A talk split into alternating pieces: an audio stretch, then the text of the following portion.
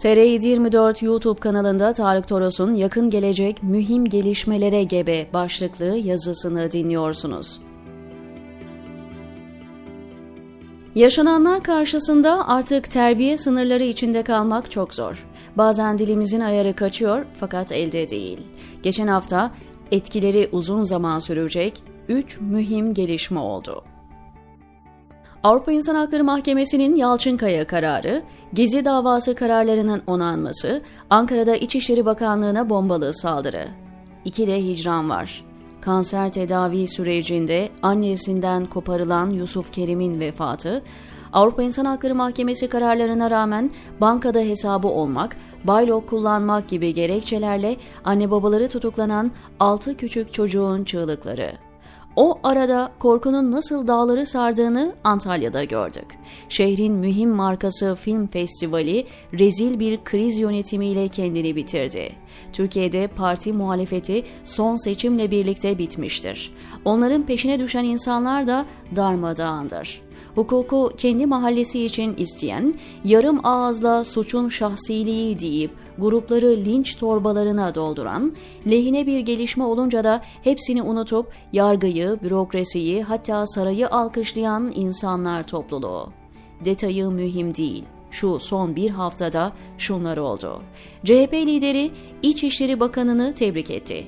Yargıtay Cumhuriyet Başsavcısı İYİ Parti'yi ziyaret etti. Meral Akşener'in grup konuşmasını TRT Haber ve Sabah internetten yayımladı. Ali Babacan yeni anayasa çalışmalarına destek vereceklerini açıkladı. Antalya Belediye Başkanı saray korkusuyla Altın Portakal Film Festivali'ni iptal etti. Karamollaoğlu, İçişleri Bakanı'nın mücadelesini takdirle karşılıyoruz dedi. AKP artı MHP seçmenini bilmem. Muhalefet seçmeni Ankara'da kendini buluyorsa, oy verdiklerinin faaliyetleri içine siniyorsa bize mutluluklar dilemekten başka laf düşmez. Lakin durum öyle değil. Türkiye'de siyaset ve siyaset kurumundan soğuyan ve uzaklaşan, Ankara'dakilerin kendini temsil etmediğini, kendi için çalışmadığını düşünen insanların sayısı artıyor. Bu bir noktaya geldikten sonra olacakları kestirmek güçtür. Örgütlü olsa devlet bir biçimde kontrol eder. Değilse bir kere kıvılcım aldı mı daha da tutmak mümkün olmaz. Ayşenur Aslan, Halk TV'de bir gün önceki terör saldırısını kritik etti diye evinden alınıp savcılığa götürüldü. Kanalı onu kovduğu halde program durdurma ve para cezasından kaçamadı. Bir de demezler mi, iktidarın sopası Rütük iş başında. İktidarın sopasıysa orada muhalefet üyelerinin ne işi var? Tıpkı HSK, YSK gibi kurumlarda olduğu gibi iktidarla anlaşıp üyelikleri paylaşmıyorlar mı? Mecliste de öyle değil mi? Kılıçdaroğlu Erdoğan'a ayar vermiş. Bize gelmiş, demokratik anayasa yapalım. Sen önce mevcut anayasaya bir uy. Sanki CHP anayasaya çok saygılı. Erdoğan'ın 3. kez aday olmasına itiraz ettiler mi? Hayır. Açık anayasa ihlalini AYM'ye falan götürdüler mi? Hayır. Bilakis buradan mağduriyet çıkarmasın deyip kabul ettiler, onayladılar.